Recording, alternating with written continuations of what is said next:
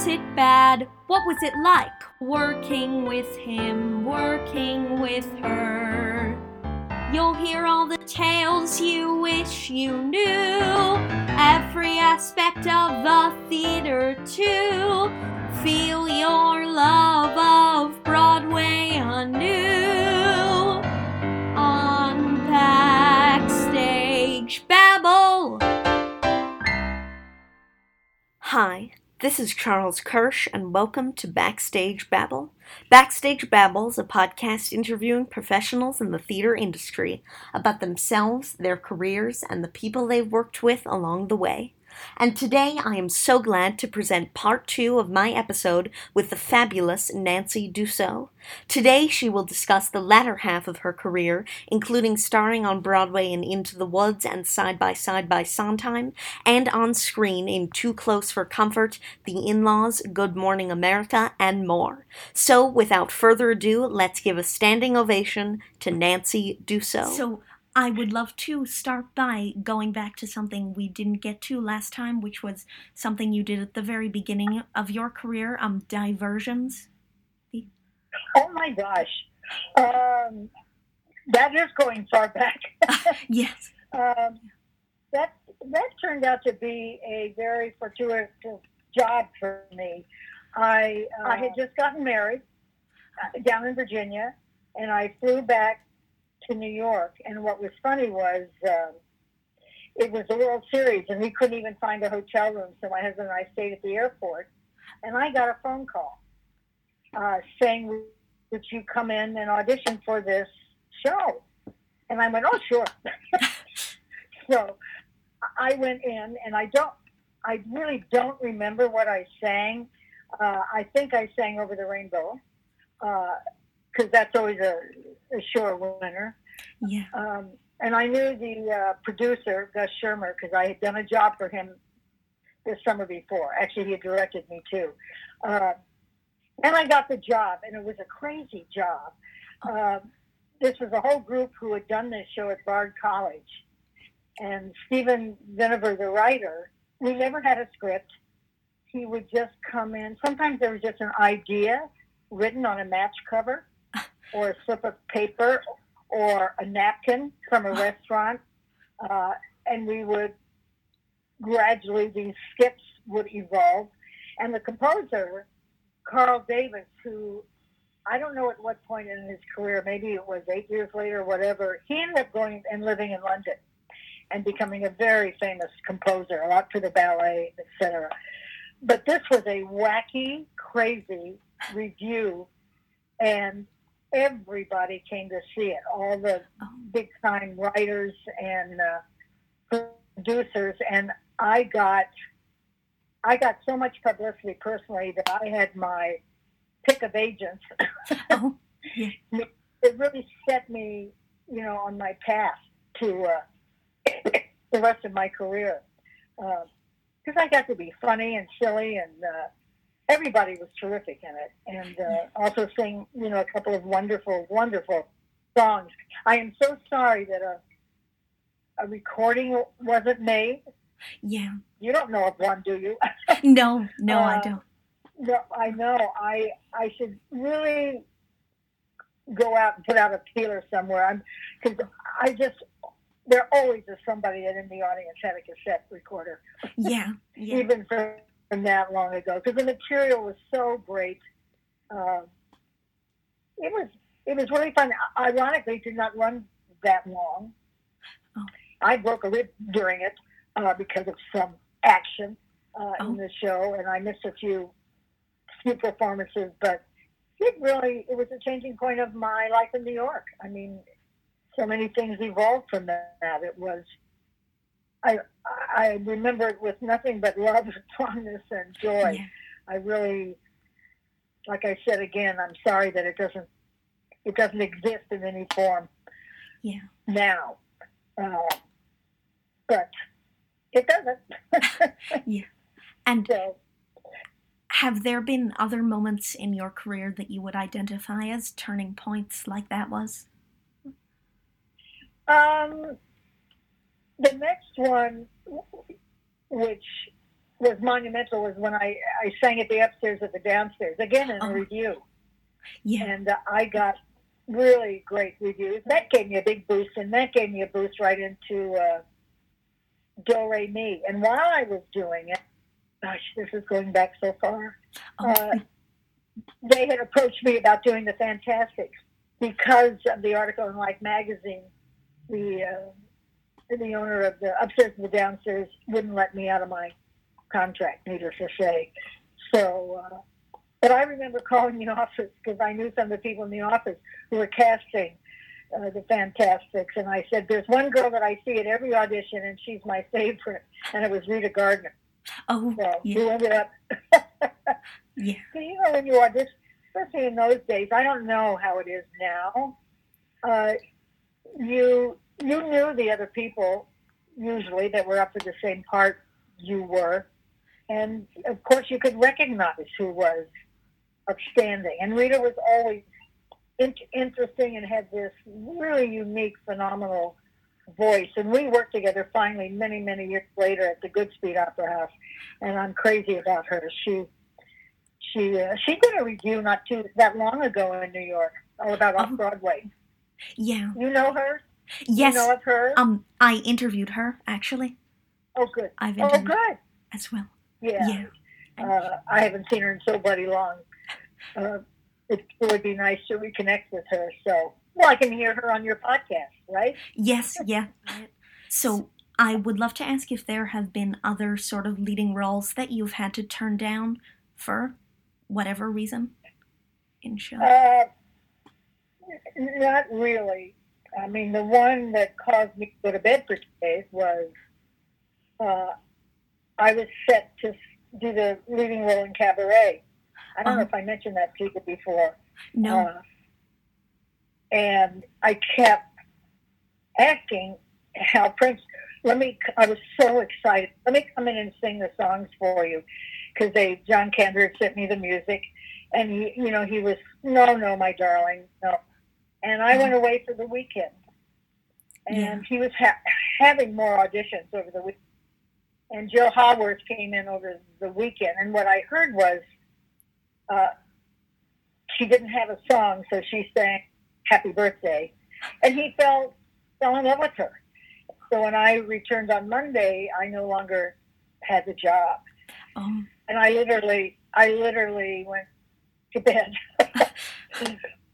yeah. I was just heartbroken. And the ironic thing was, I knew Jill. She, I knew her and her mother. They lived next door to us in the next building, and I really could understand in one part of my brain why he thought she was so right for it. Yeah.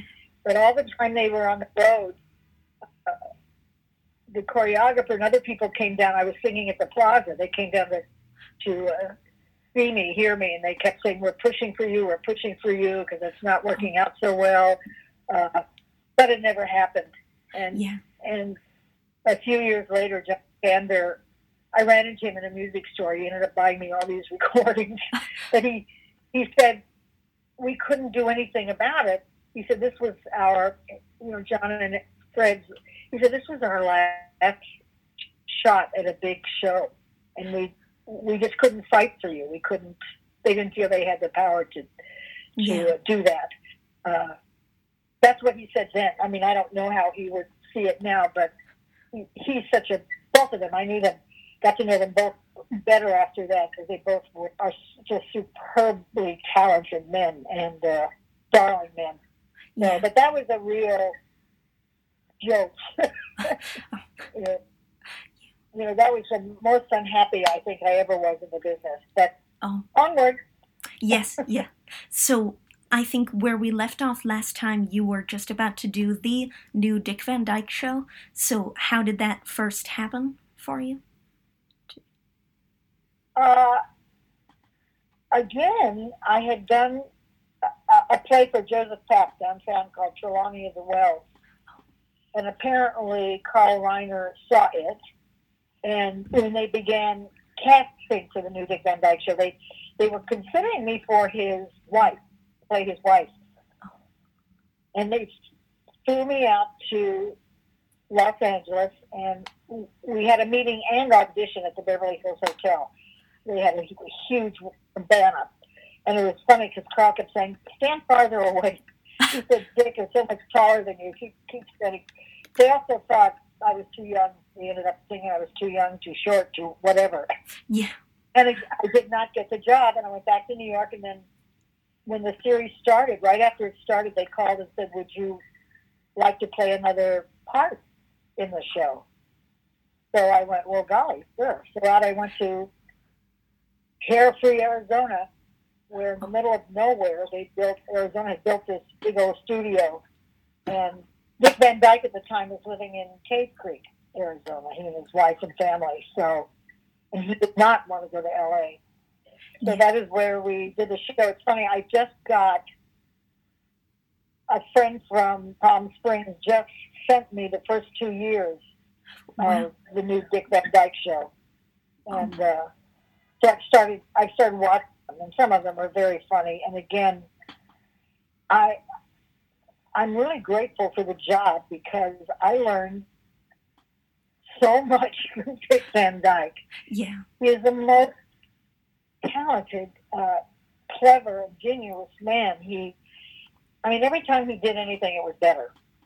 Uh, Yeah. and he was very smart because you know in sitcoms that kind of work they change the script all the time he he had one of those well he could look at a script and it was in his head it was memorized already uh, he had that gift but he always kept the script in his hand so he wouldn't mess up the Yeah. words that had been written and uh his, his timing everything that he did was so right uh, I was eager to look at the shows. I haven't found one of them yet, but I one of the shows he did an imitation of Fred Astaire and Will Rogers combined, Wow. And I I did an impression of Barbra Streisand that I I think is one of the funniest things I've ever done.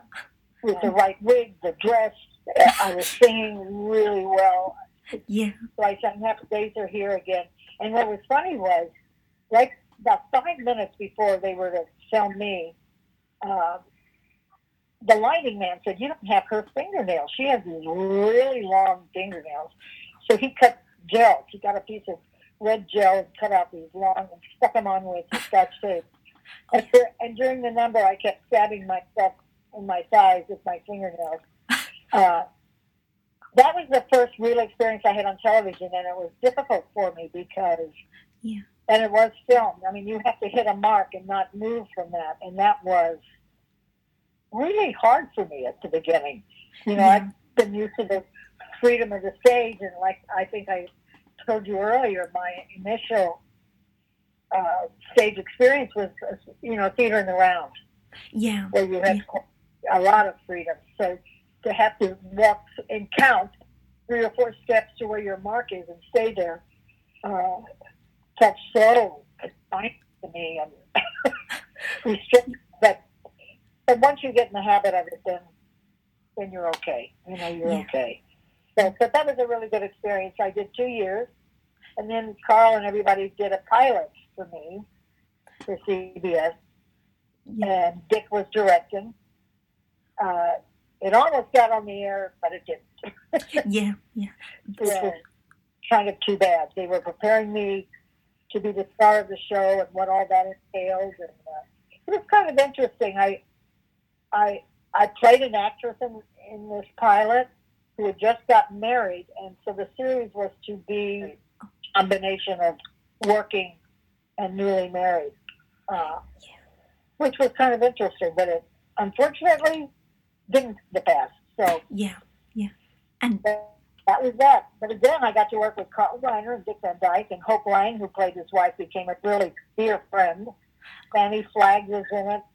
Uh, you know, it just it, it, it was a good experience for me. Great experience for me. yeah. They did it a third year, but they did it in Los Angeles, and at that point, they added Chita Rivera to the cast. Oh, yes.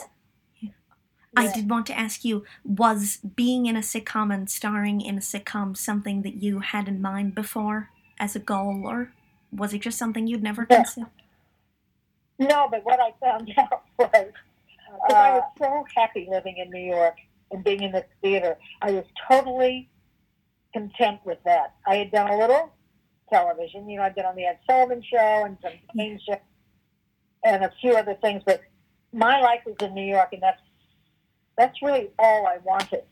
And my manager called me one day. and He said, "I want you to come to LA for a while." He after he said that, I uh, I had been working quite steadily. I came out and uh, I got too close for comfort right away. I mean that Yeah. that was a lovely book. yeah, and Ted Knight, I must say, he read he read with all the potential leading ladies. He came in and read with us. Also, to my advantage, he just seen me in New York, you know, Oh. side by side by Sondheim. So that that gave me a little boost. But uh, and I like television. I like uh, the quickness of it, uh, and that the reviews didn't matter. Yeah. You know, people liked the show and watched it. It didn't matter what Yeah. the paper said, and I I have to confess I like that. So you know, it's good, and I still get residuals from all these things. So that's even Oh. good. Yeah. and how did you sort of feel about the difference in the roles that were available on Broadway versus on TV? You know, when I look back, and I, of course, I thought about it at the time too. Again, I kept looking for something in New York because I really missed it, and that's what all I really wanted. Yeah. That, as you know, you know probably better than I do how the theater was evolving, and musical theater, and the music. I mean, it, there were there were very few roles available as the years went on. You know, there was just less and less. So TV became much more accommodating Yeah. to my talent and you know what I could do. So I stayed in New York. I kept my apartment in New York. I mean, for a very long time until they kicked me out because I wasn't there enough. The doorman spied on me. Oh. Uh, so I eventually became a full time resident of California. Yeah. But boy, you know, still when I go back to New York and run into people I know, and I always run into people I know. Uh, of course, I call my friends, but it's that same feeling of community and oneness that is so appealing about the theater. Yeah. And I run into fans. I mean, people see me in the theater. I mean, some of my, couple of my closest friends now are people that saw me Oh. when they were kids in Sound of Music.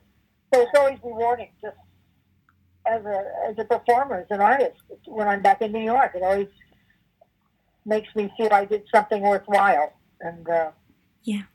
nothing is better than that, you know. So. Yeah. And I'm still deciding whether I want to sing again, do another evening. And uh, Yeah. we'll see. Yeah. We'll see.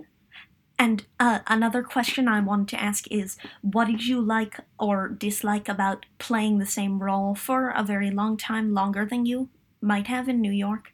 Although, of course, different scripts, but Uh, you know, I was absolutely fine with it. Because the Yeah. way our schedule was, we had a week off almost every three weeks. Uh, and then we were off for a matter of months. So I could always go off and do other things. Uh, Yeah. you know, I always went off and did a show. So I, I didn't mind it at all. And even when I was in New York, I think the longest run I ever had in a show was a year and a half, almost two years. I didn't mind that either. Uh, Yeah. You know, things change, things happen. yeah, Your audiences are always different. I don't know. It just, I, I don't know. Maybe it also gave me a feeling of security and uh, Yeah. a feeling of like I, I really knew what I was doing. Whether that was true all the time, I don't know. But uh, I, I think most people in the business they you become very loyal yeah, to what it is you're doing. I mean, you you really should. Uh, and I I love the feeling that you get from working with the same people. I didn't have any problem ever with anyone I worked with. You know, I lucked out that way. yeah, So yeah, and you know, I feel lucky. I feel lucky. yeah, I'm yeah. closing my door so you can't hear that daggone dog. Oh, and I would love to ask a little more about working with Ted Knight because you were working so closely for so long. Ted was fun. He uh, he also had a temper. Every now and then he would get mad at all of us, and mainly what he would say at that point was, "You're not working hard enough." And I remember the first time he said that. I mean, my hand went right on my hip, and I went, "Well, you know." Yeah. I had a very snarky attitude about that. But then when I went to my dressing room and thought about it, I thought, he's right. We all could work harder, harder to make these scripts better, harder to to uh, infuse everything we did with more energy and and uh, caring, and that uh, he he was funny. I mean, he had a big ego Yeah. big ego. He liked the way he looked, and he kind of he was he hated it when people said he was sort of like the character on Mary Tyler Moore show. Oh. But Oh, in some ways, he was. In some ways, he was. yeah. But Yeah. he also was. He worked rather big. The two of us did. I mean, we were we worked at the same energy level, Yeah. like we if we were on the stage, Yeah. and we had to get the girls to come up to that that level of energy. And he always said it doesn't matter how like he worked big in his in his comedy, but if it all comes from a really true place, it, it, you'll get it. I mean, you know, it won't be too much. Yeah. Which is very true in in uh, comedy. I mean, I don't watch. I have to confess, I don't watch sitcoms anymore. Uh, I watch a few things on television at night, but other than that, Yeah. you know, I just I've lost interest in that right now. Yeah. Uh, but everybody evolves and changes, so Yeah. that's that. But I became pretty close to Ted and his wife, and uh, it, it still just shocks me and really fills me with sadness because when he died, he was only 61 years old. Yeah. And that's, and that's young Yeah. Today. Series was going to go on, you know, and uh, there you go. But he again is a friend, and he taught me a lot, and I'm, you know, I'm really grateful that I got to work with him and know him. And he, uh, that was one of my husband's first jobs as a director. He had him come in and uh, do a show, which was pretty swell. Yeah. Yeah. you know, I had all kinds of reasons to like. Yeah, And did you have a favorite episode of the show to film or one that you can? uh, too close for comfort. I don't. Yeah. Uh, I mean, I you know I've seen probably the pilot as much as anything, and uh, that kicked us off real well. And a couple of the shows I did get to sing, and I of course liked that. Yeah. And I liked it. Um, there was an episode where I, I was pregnant, and uh, we went up to. We actually went to San Francisco to film, and uh, the character Monroe, who Jim Jay Bullock played, took me to the hospital on a motorcycle. Oh. Uh, and that was that was really fun. Of course, I didn't actually get on the motorcycle because you know the hills in San Francisco. Yeah. Uh, but it was funny because while we were waiting around at one point, I went into a store and they asked me to leave because I looked so pregnant that they were afraid what would happen while I was in the store. So I, I quickly left. I, didn't, I tried to tell them that it wasn't real, but I Yeah. left. so that that whole part of the show was, at the time, was kind of unique because I was playing a woman now in my 40s and having another baby. So that was news. Yeah. news. We were cover of People magazine and everything with the baby. And so that whole section of the show was was fun. I have to say. Yeah. Uh, And and we got after them. I must say, we, the cast, you know, again, getting back to Ted telling us all to really think and be aware.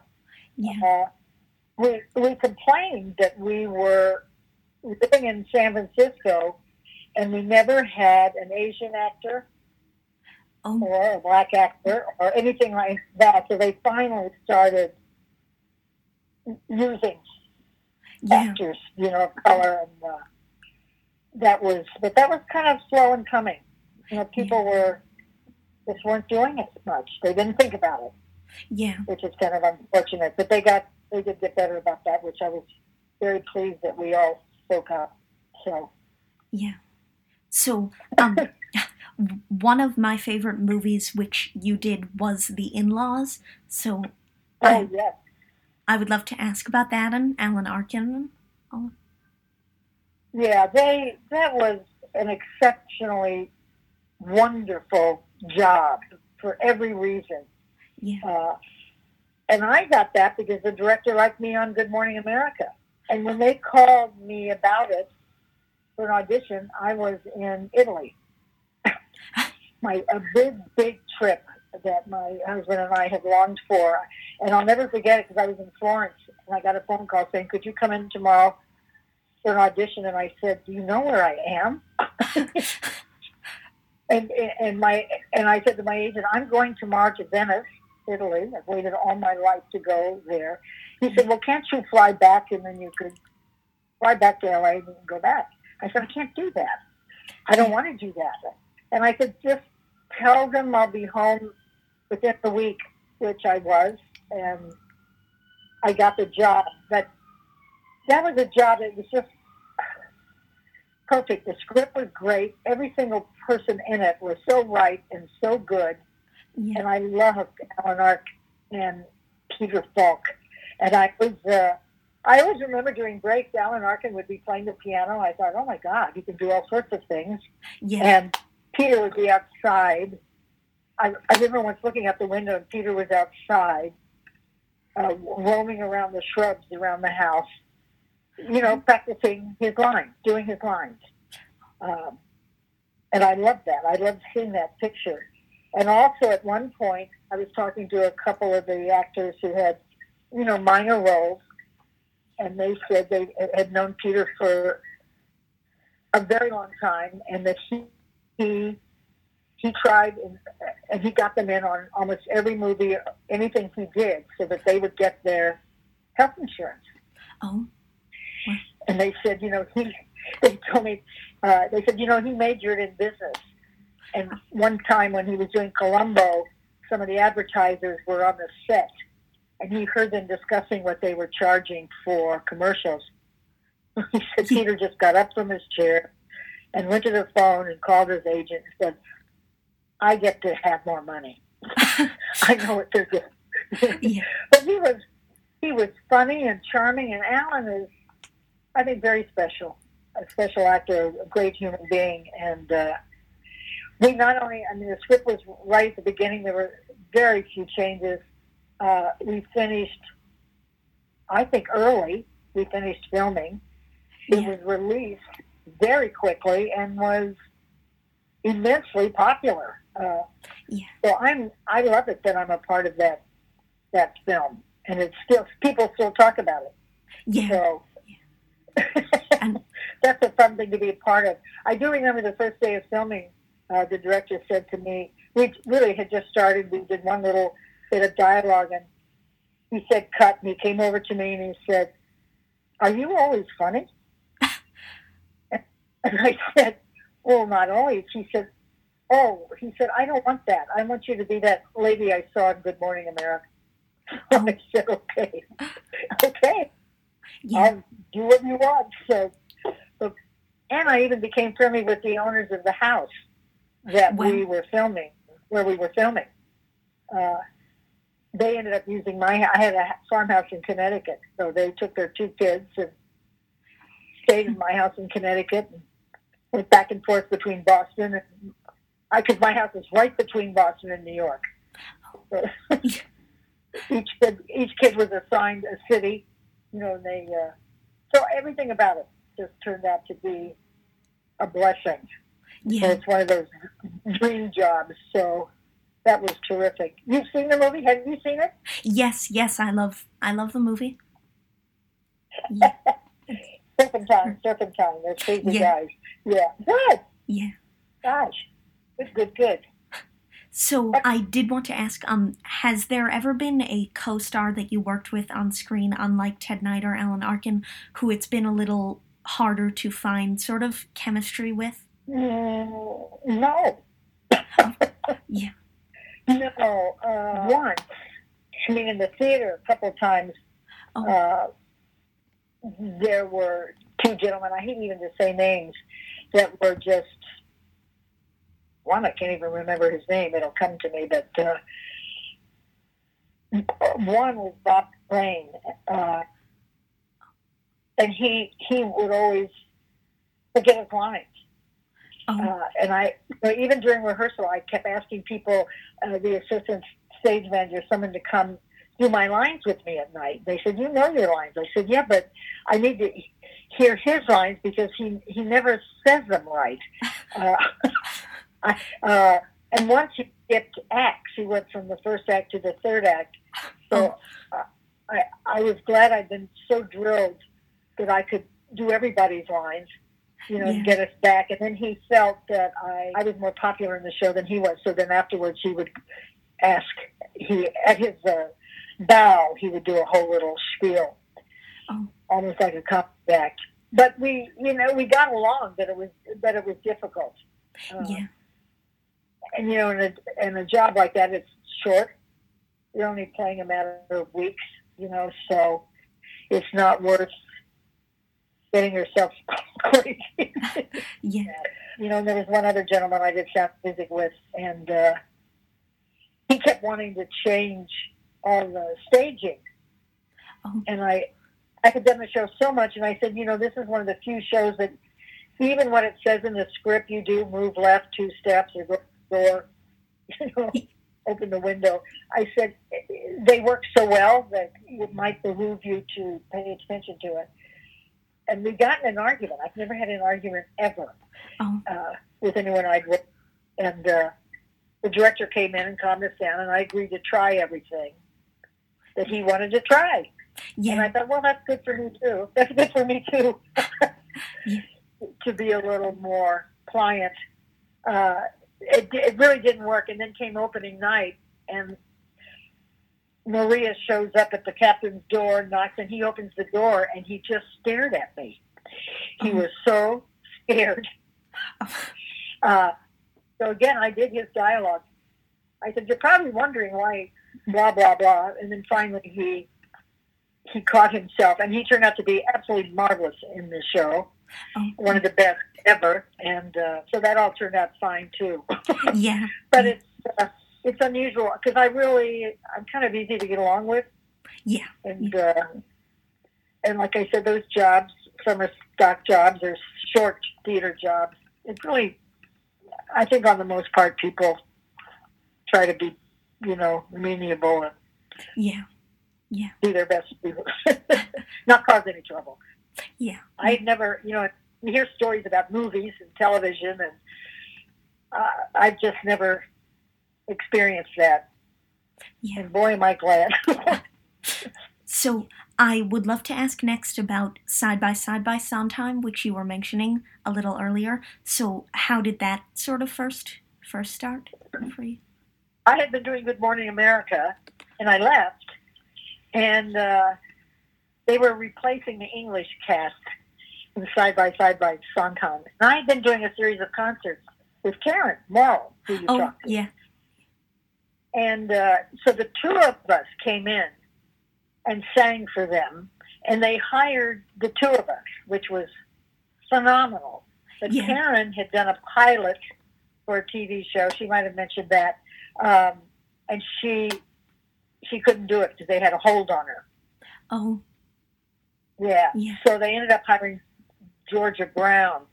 That show turned out to be such fun for me. And what was hard at the beginning was I really did not know much of Sondheim's music. Oh. Uh, so it was a whole learning experience for me to get into his music and to work with him. Because he came in and, uh, you, you know, I don't know if I, I told you this because I, it's become kind of uh, uh, my song, like getting married today, not getting married today. Yeah. And when when he watched the show one night, he said, "You really do that better, probably better than anyone." He said, "But Wow. you're not, I really would appreciate it if you sang the melody more. Oh. So, because at the be- the beginning of the song is kind of low, and it, the song is very rapid, very you know goes by quickly, and I was so intent on people hearing the lyrics that I I, I took liberties. Let's say. So I worked real hard on getting that correct, and I also, for the first time in my life, wrote into my contract that I got to sing "Send in the Clowns" because that Oh. was the only song I knew at the time, and I knew how people reacted to it. So Yeah. then when they hired Georgia Brown, they said, you know, she really would probably be better for it. And I said, yes, she probably would. But I, I still ended up singing it. And Georgia was cool with it. She, she was fantastic. I mean, the cast, I, Larry Kert, Georgia Brown, and Hermione Gingold. I mean, it was Well, yeah. such a, such a group. And I also, that's where I met my husband Oh, really? came. Yeah, we had excuse me, new cast, and they took in another stage manager, new stage manager. So that's how we met, Yeah. and that was so that was an extraordinary time for me. Not only did I love doing the show, but you know I fell in love. So Yeah. that Yeah. was that was a really good time. I did want to ask a little more about Sondheim himself, who of course you worked with then and also on Into the Woods later. you know, I still don't know how. I I just don't remember how I met him originally.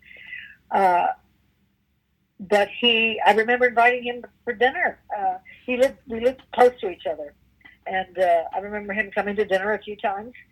And uh, this I never asked him about, and I, I really should because he's so good at answering mail. He apparently answers everyone, Yeah. which I think is phenomenal.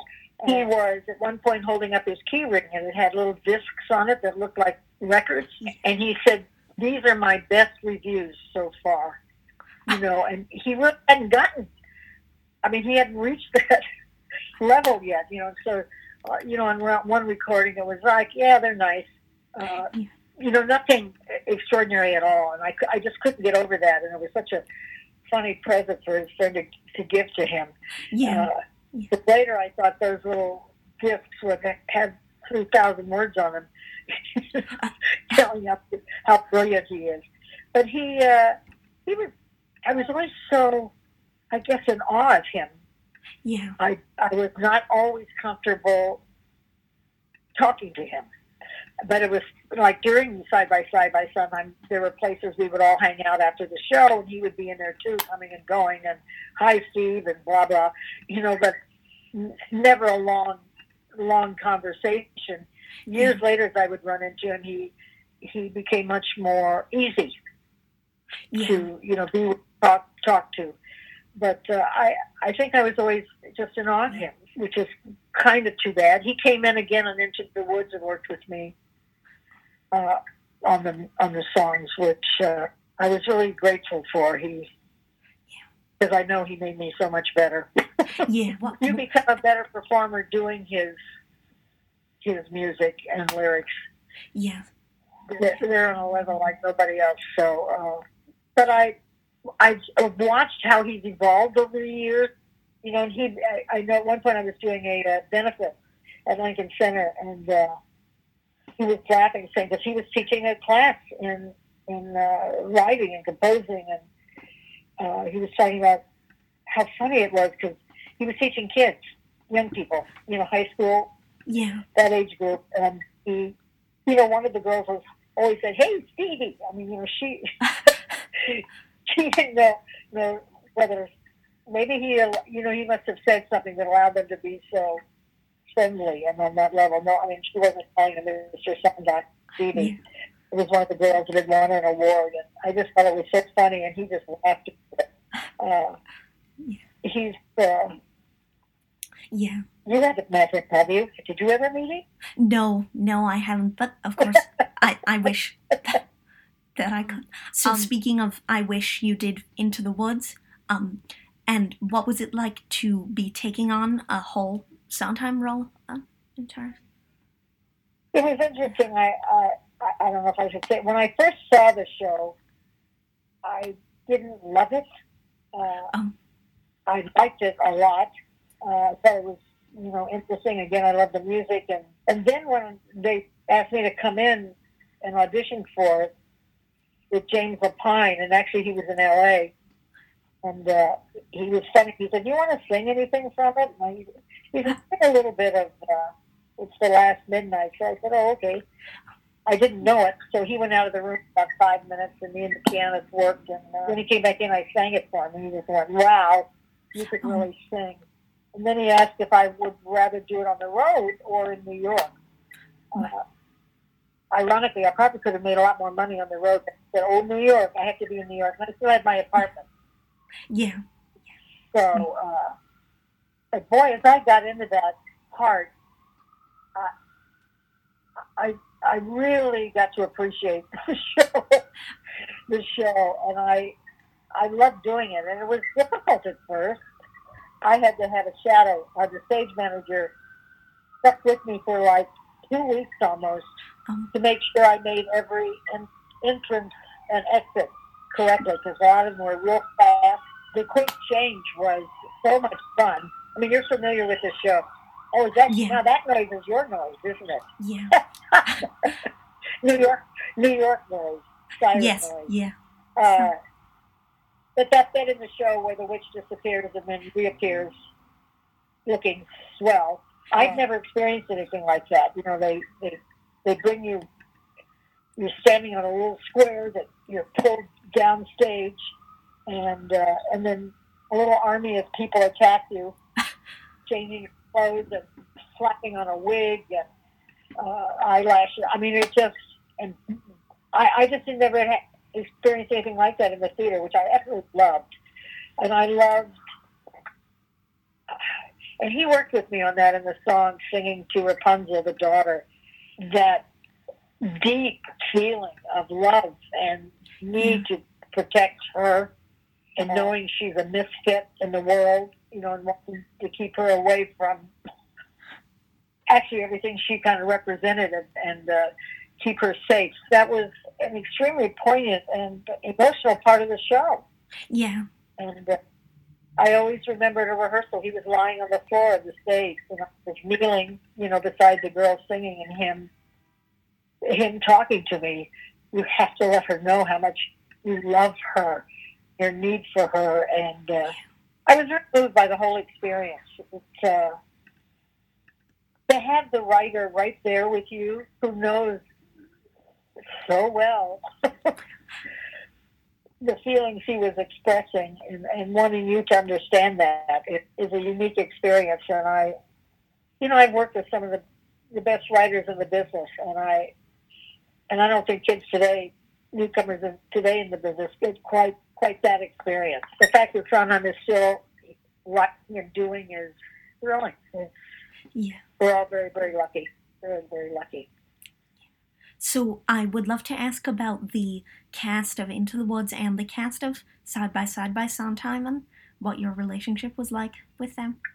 And side by side, like I said, it was Larry Kert, who uh, Larry was kind of a private person about his personal life, so we saw him every now and then, but we got along great. Oh, yeah. Hermione, crazy Hermione Gingold, she lived around the corner from me. So I became pretty friendly with her. You know, and I'd pick her up sometimes when the weather was bad. My husband Val and I, we would go get her and and uh, help her back and forth to the theater, and she would tell me her story of her life and her coming to America, which I just found fascinating. yeah. And Georgia, we became very friendly with. And when we all returned to LA to see her out there, I thought she was just great. Yeah. She was a sexy, down to earth woman and so loaded with talent. And her death was should never have happened. So that was a real sadness for us. Uh, the cast, it was interesting. I Of Into the Woods, everyone had been doing the show for a long time Yeah. Yeah. and I come barreling in, and my my out in L.A. and uh, I of course wanted to go out after the show, and everybody went home. Uh, and I thought, hey, here I am, and uh, I was particularly fond of Chip Zien. Uh, Yeah. and uh, I got to know my daughter, Marin Mazzie. She was the one that finally said, "I'm going out with you." Oh. And then we got a couple of the other ladies, and we would all go out afterwards to have a ball. And I, I stayed very close to Marin. I mean, as the years went on, you know, and she married Jason. Yeah. Uh, I mean, we kept in touch, but we were not at all. You know, I just see them that often. But she, she was an amazing friend, and oh lordy, could she sing? Yeah. Yeah. she uh, and Chip. I, one day when I came into the show, I, went, I hadn't been feeling very well, so my doctor had given me a new prescription for. I had a cold and a cough and all sort of. So I took this pill in late afternoon, and when I got to the theater that night, I was a little heady, a little funny, but Yeah. uh, I started singing the rap song, Beans, Beans, nothing but beans. Uh, and when I finished, I mean, I got through the number just fine. Yeah. And when I finished, I actually didn't know where I was. Oh. I, I, everything stopped for me. I mean, I just, I took a deep breath and I looked at Chip and I said, "What do you think?" And he laughed so hard that he, it was like one of the cartoons where you see a dog shoot up. He shot off backwards and landed on his butt. And you know, he said, "What do I think? Aren't you talking about some giant?" And I went, "Oh, that's it." yeah. that guy. And, and then on we went. And when we came off stage, Chip said to me, he said, Are you on that new pill? And I said, Yes. Oh. And he said, You know, I was on it last week. He said, and I had to get off the bus I was on and ask my wife to, I had on the phone booth and I did remember my phone number. I called my wife and asked her to come get me Oh. because I, I didn't know where I was. I was lost. Yeah. So needless to say, neither one of us took that pill again. Yeah. But Chip was great. You know, he's he was with the show from the beginning, and uh, he helped me. I mean, he really knew knew the show so well, and I, I, I just was so glad he was there. Yeah. Yeah. And I'm always so happy when I see him on TV or something. I'm I'm a fan. I'm a fan of him. Uh, and at one point during the show, I I fell down the stairs at my house and broke my arm. Oh. So I didn't I did miss one show, which I hated because Yeah. I'm I'm one of those old timers that you don't ever miss a show unless you're really you have to be really sick. Yeah. Uh, and and then I went back, and it was hard because I had to do a couple of physical things that, that that made it hard. They I talked them out of putting a big cast on it, so I just had one of those bands with all the steel rods inside of it. So uh, I was in pain, but it you know didn't it didn't interfere with the show too much. Yeah. too Yeah. much. I was really happy to be in that show. Yeah. And uh, it's kind of interesting is a theater uh, was in a bad, it was on the other side of uh, 8th Avenue. That was an era where a lot of people on the street with drugs and needles and selling and Yeah. and some lady, some ladies in the night helped me get a cab one night. That was kind of interesting. Uh, I, I came out, it was raining, and I was having trouble getting a cab, and I was looking around at everybody. Uh, and these two girls were standing in the doorway, and they said, "Honey, let us get you a cab." You, get nervous around here, and I said, "I am." And they said, "Oh, you're in the show. We know you. We see you come and go." So they they got me a cab. Wow. Yeah. It's just one of those New York experiences that Yeah. that you never forget. And they were terrific. So, but yeah, all- that, that was. I was really happy that I got to do that show. It was uh, again a unique experience and a learning experience, and uh, you can't ask for more than that. Yeah. Yeah. So, So I I would love to ask quickly about um two more TV shows that you did for just just a few episodes, which were um Barney Miller and the Carol Burnett Show. well, yeah, I, Carol, I knew. I've kind of known her on and off uh, for years. So to be asked to be on that show was was a thrill, and the fact that we need, knew each other a bit helped me be more comfortable Yeah. and, and you know feel I could do it. I've never seen it. I would love to see it. Yeah. I never saw it. And the other one, Barney Miller, turned out to be uh, hard and wonderful at the same time because we we filmed the show and oh, his name has left my head. The man of the show director came in and didn't like what had been done. So we were there forever that night, redoing everything, where he was just pushing people around. No, just stand over there and say it like this. You know, turn into kind of that. And that was tough. Yeah. but Yeah. when the but the show turned out really well, and they they had talk of plans for me and and uh, the other character to do a spinoff, Oh, but uh, the network was nervous because I was playing a lady of the evening. Uh, Yeah. They were nervous about it, so that never happened. But I was but I was really happy I got to do the show. Really happy. So one more show that you did was Mad About You, which you also did for a few episodes. I yeah, uh, that was another case of a new director that evening that they he just couldn't do it. He couldn't. It didn't end his career in television, I must say, but he just could not do it. He couldn't get the cameras right. He couldn't. yeah. And we were way over time. At that point, you know, the uh, head man came in and just said, "We have to do this over." And again, you stand there, you do this, you do that. So it turned out to be not a very fulfilling uh, time, but uh, again, I was happy with the way it looked and the way it turned out. And uh, you know, I knew the actors, and so that was that was a relief. So we all shared in the experience. Yeah. Yeah. But, so it was fine. It was fine. That was a good show.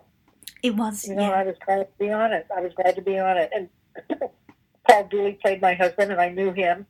I was crazy about him. So that was all in all a good experience. Yeah. Oh, I was just going to ask about something you've mentioned a few times, which is Good Morning America and hosting that. So, how did that sort of start? I would be curious to know.